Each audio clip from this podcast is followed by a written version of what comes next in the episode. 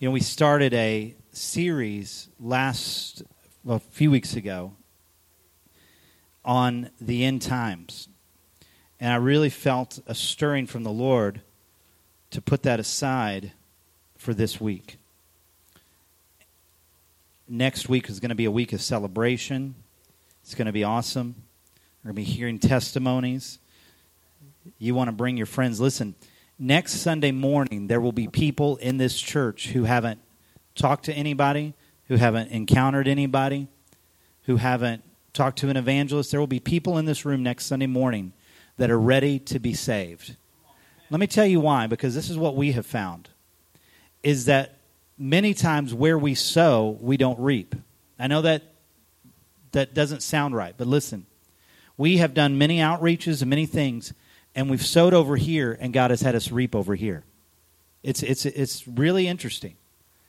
See, it's not up to us who God brings, it's up to us to do the work of evangelists to sow the seed. Amen?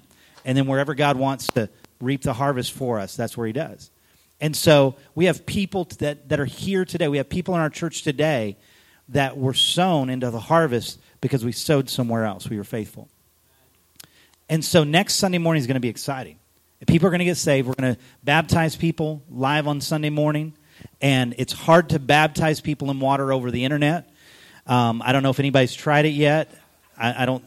I, but I love you so much. Get here. Wear a mask. Do whatever you can to get here next Sunday morning. It's going to be exciting. Listen, we'll set a section aside where you don't have to talk to anybody, but we're gonna we're gonna celebrate together. Amen.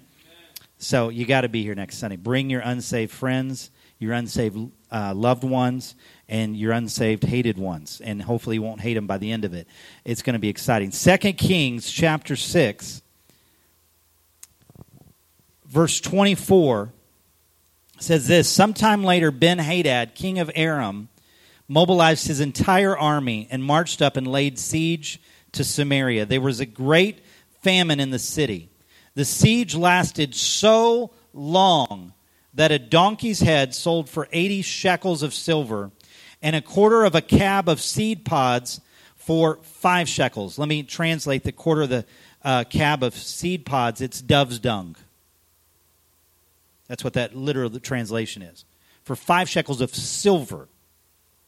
As the king of Israel was passing by in the wall, a woman cried to him, Help me, my Lord. I'm not going to go into that part because I want to get into the main part. But I want you to hear this.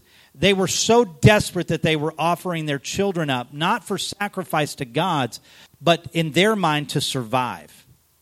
They were eating their own children. That's how desperate of a situation it had become that they were willing to eat dove's dung and pay for it because they were desperate to not starve to death.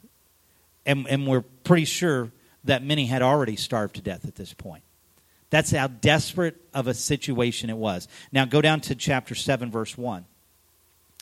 It says, Elisha replied. He was talking to the king and others about what was about to happen.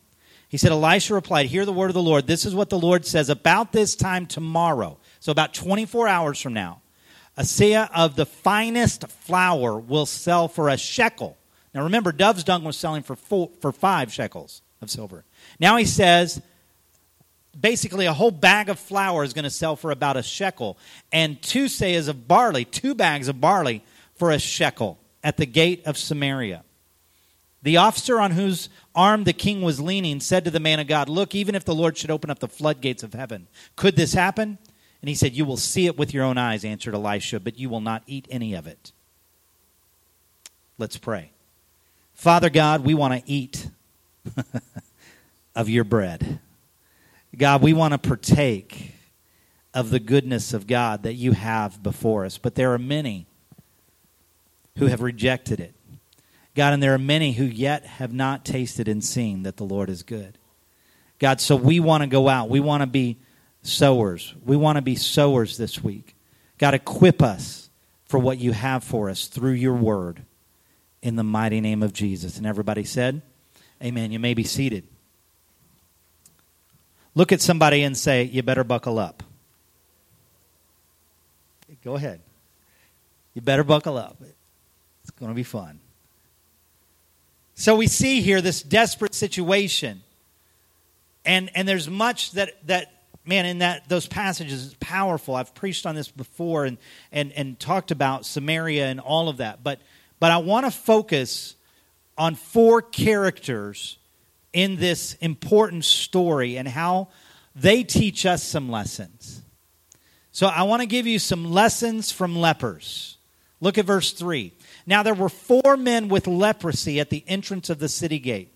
They said to each other, Why stay here until we die? If we say we'll go into the city, the famine is there and we will die. And if we stay here, we will die. So let's go over to the camp of the Arameans and surrender. If they spare us, we live, but if they kill us, what? We die. I mean, basically, they're saying we got one out of four chance. We got a 25% survival rate of this thing before our leprosy kills us, right? Now, leprosy always didn't kill the individual right up front, it was a slow, very long, and painful situation. In fact, many lepers died because of lack of interaction with their loved ones more than they died from the leprosy. How many of you know today, unfortunately, in our country, there's many of our elderly that are passing away in, in homes, not because of corona, but because they haven't had any interaction with their loved ones in months. Do you know that children who are not treated well in orphanages, in some orphanages around the world, and I pray that this doesn't happen anymore, but I know it does, that they'll, they'll stay for days and days in a crib and then they'll just die. In many orphanages around the world, you can go into the orphanage and you can go into the baby room and there's no sound coming from the baby room. Why? Because their cries were not met when they were when they were just a few days old, so they've stopped crying. It's silent. Praise God for babies that cry. Some of you are like, I'm not sure if I can say amen to that. Praise God for babies who cry. Listen, we have an epidemic among us. We have, uh, we have people among us today that have stopped even crying out because their cries have been not answered. But the Lord sees them. I said, the Lord sees them. And He wants us to reach out to them. And He wants to reach out to them, according to Acts 17. Now, these guys were desperate. But I want to remind you of what the, what the leader that was leaning on the king's arm said. Even if the Lord should open up the heavens, how can this happen, prophet? How could this happen? And he said, It will happen because the Lord said it'll happen, but you won't be a part of it. That leader was blind to what the Lord could do. He'd see the miracle but not participate in it. This is a cautionary tale, not just to leaders, but to everyone in the church. We've been talking about the end times and we've been talking about that there is a great revival that is coming to America, I believe. I believe that there's a great revival around the world that's happening. But now there's even a great revival among the Muslims of the world. It's incredible. I believe that there is a great revival that's about to hit Lebanon. Why? Because they're in a desperate situation. And there's a great revival that's coming to America. I believe that. But some won't participate in it. Lord, increase our ability to see through the eyes of faith rather than the glasses of fear. Now let's get in back to these lepers. Who were they? They were outcasts of society. Why were they outside the city during this famine? Because that was what you did with lepers in the day. You set them aside. Why? Because they believed it was so highly contagious that they didn't want to get near them. Masks weren't good enough for them. Six feet was not good enough for them. They said that we can't even talk to them. We've got to be a, away from them. Do you know how many people are feeling like outcasts today? spiritually and physically. And they're outside the city gates. They're outside there. And they're saying, we, we don't know what we can do. There, there's nothing we can do. If we go back to the city, we die. If we, if we, if we stay here, we're going to starve to death. But maybe, perhaps, There's one option. You see, desperate times requires desperate faith. I said desperate times require desperate faith. You may not think it's a desperate time. I hope that I've convinced you over the last couple of weeks. We're in a desperate time. And it's going to require a desperate faith. It's going to require a perhaps faith. Perhaps if we go in to the camp of the Arameans, we may live. Here's something you need to know about these people, these four lepers. They had a will to live. They had a will to live. I mean, they could have sat out there and said, Well, we ain't got no hope. But that's not what they did. They said, We've got to figure out a way to live. Even if it's for a short time, we want to live before we die. We've got to live before we die. Listen, if you're not willing to live anymore, if you're looking at yourself and say, Well, I did all my living when I was in my 20s, what hope do you have? How many of you know if you're still breathing, God still has a plan for your life? He's still got a purpose for you. We've got to get that will to live. We've got to get that perhaps faith and say, it's time that we, we head out. What have we got to lose? You see, they didn't know they were about to change the course of a nation. They just knew that there was a possibility of more. We have the same choice. We can go back to our old ways, our past. Guess what? You'll die there in your past. Hello? You can die in your past. Well, the good old days. This was happening. That was happening. And you can sit there and you can look at your photo books, and there's no problem with that. But you can sit there and look at your photo books and say how good it was back then, and you can die there. If we stay where we're at and do nothing different, guess what? We're going to die there. I personally believe that life is not like a concrete walkway, it's a moving walkway like you see in the airports. That's life. If you try to stand still, you're going to go backwards. I'm not talking about rest, and I'm not talking about resting in the Lord. That's actually moving yourself forward. But what I'm talking about is if you don't do anything differently, you're going to die there. If you keep trying to use that same Windows 7 computer, come on, somebody, it's going to die on you eventually. You got to change. You got to upgrade to a Mac or something that's going to do you some good, okay? I mean, it, you, you have to say, we got to move forward or we'll die. If we march forward into the enemy's camp, perhaps we'll live. You say, I don't like those people at Chop and Chad. McCoby said, I don't care. Kobe and I haven't talked about that moment when he decided to say that Caitlin said, Yes, go for it. I don't know. Maybe she was like, Well, hold on now. I've watched the news, right? I don't know if McCoby was like, Yes, I'm all in, or Are you sure, God? I don't know. But I know in those moments, we all have a choice. Everybody say, You got a choice. Look at your neighbor and say, You got a choice. And we've got a choice today to say, God, I want to move forward in you. And perhaps, what if? Well, Pastor, what if only one person gets saved? I mean, they had 30 people get saved in Winchester, 30 people in Seattle or in uh, Nashville. What, what, what if only one person gets saved? How many know one person can change the world? Who was it? A, a shoe guy who introduced Billy Graham to the Lord? Put him over the edge. Guy who did shoes said, What if I share with this one guy? He looks like a scrawny guy, but what if I share the Christ with him? What if David Wilkerson had been satisfied to stay in Dutch, Pennsylvania instead of going to downtown New York City after he saw the news of the gangs in New York City. And this country boy decides, I am going to go and just see what God will do. And he started a worldwide ministry called Teen Challenge out of that. They made a movie about it that's still impacting lives today.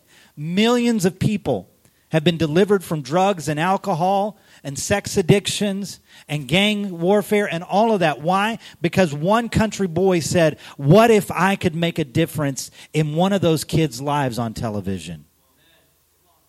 What if? I'm not asking you to say, man, I believe that millions of people are going to get saved in DFW this week, but what if one? What if I make a difference in one? Jesus didn't say it took a mountain of faith to move a mountain. He said it takes a mustard seed of faith. Perhaps the Lord will act on our behalf. Do we want to see change in our community? I'm glad for the three of you. I'll take that mustard seed. Do we want to see change in our community? Do we want to see change in our nation? What about your own life? Can you at least say, there's some things I'd like to see changed in my own life, in my own family, in this church? Then it's time to get that perhaps faith and say, perhaps. Secondly, I want you to see the unity of the lepers. They were united in their resolve. They said, they looked at, I don't know who said it, I don't know who the spokesman was, but one of them said, let us. They weren't talking about their BLT. They were talking about, let us go over to the camp of the enemy. On the day of Pentecost, they were all together in one place. The Holy Spirit is the one who unites us. Let us go together. What did they find when they got there? Look at verse 5 of 2 Kings 7. It says, At dusk they got up and went to the camp of the Arameans. When they reached the edge of the camp, no one was there. For the Lord had caused the Arameans to hear the sound of chariots and horses and a great army, so that they said to one another, Look, the king of Israel has hired the Hittite and Egyptian kings to attack us. So they got up and they fled in the dusk and abandoned their tents and their horses and donkeys, and they left the camp as it was, and they ran for their lives. Let me tell you something God goes before us, God goes before people of faith. He's already been where He's leading you to. I said, He's already been where He's leading you to. Not only does He walk beside you, but He goes before you. And it said in verse 8 the men who had leprosy reached the edge of the camp, entered one of the tents, and what did they do? They ate and they drank. they were hungry. They started taking their fill. Then it says, Then they took silver, gold, and clothes, and I, I love this and they went off and they hid them. There's one picture I saw on the internet. There's not a lot actually about this story, but there's one picture I saw that somebody uh, uh, painted of literally the the lepers digging holes in the ground away from the tents, throwing the silver and gold in it. Isn't that human nature? Listen, these guys have been outcast.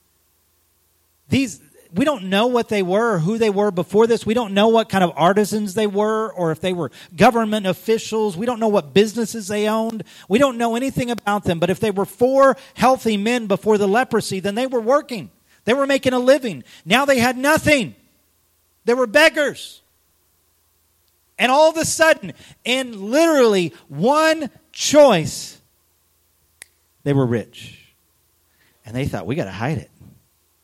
We don't want somebody else coming and finding this. Or, and if they do come, then at least we'll have some. Isn't that the way of humans?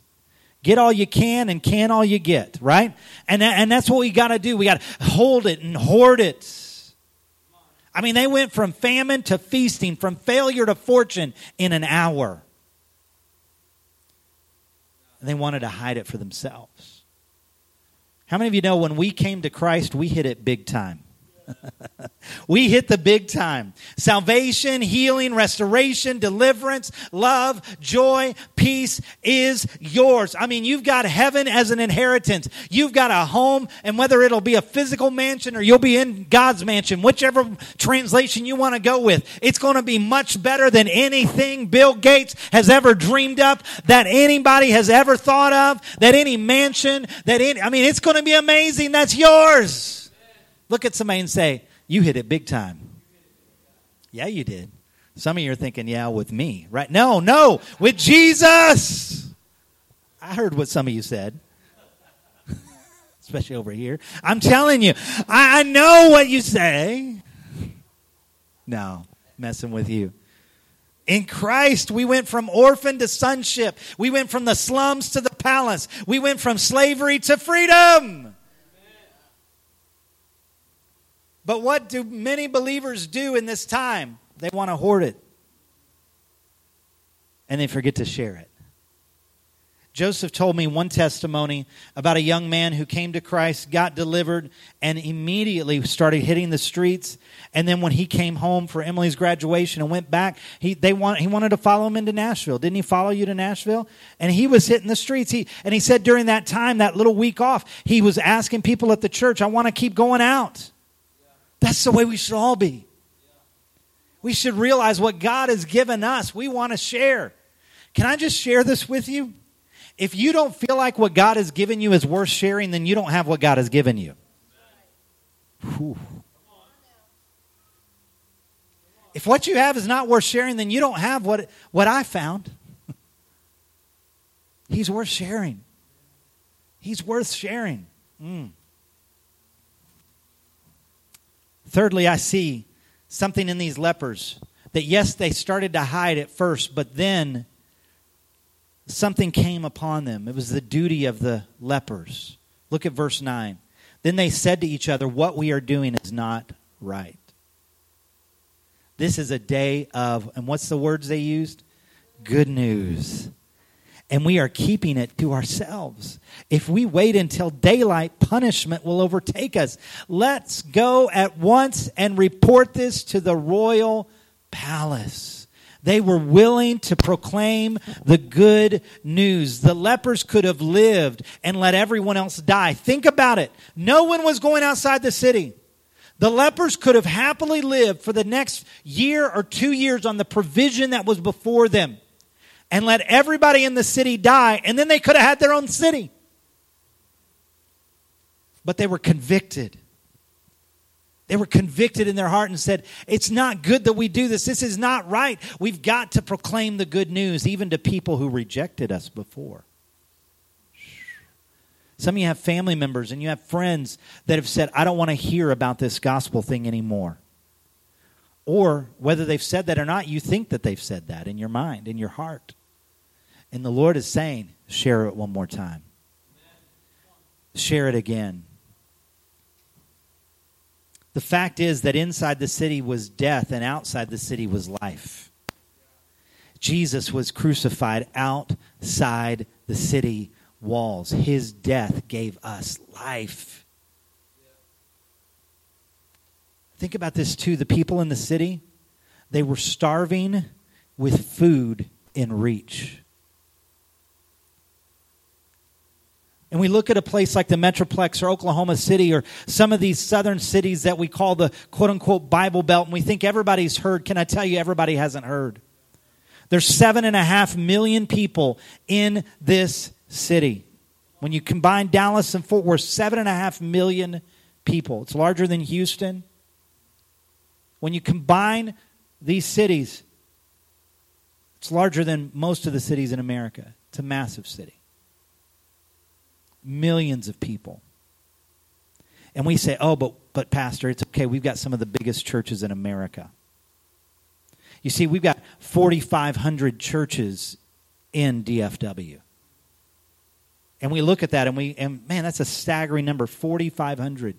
Can I tell you, if tomorrow revival hits DFW and every single church, which the average church in DFW is less than 100, just like us, average church. That's averaging in Gateway, that's averaging in TD Jakes, that's averaging in uh, Ed Young Jr., that's averaging in all these massive churches, still 100. If every church tomorrow had a massive revival and next Sunday a thousand people showed up in every church, we'd still be missing three million people in the Metroplex. Think about it. Don't tell me that the work is done. There are hundreds of thousands of people pouring in to our community that are starving and food is within reach. It's time to take them the food. It's time to take them the gospel.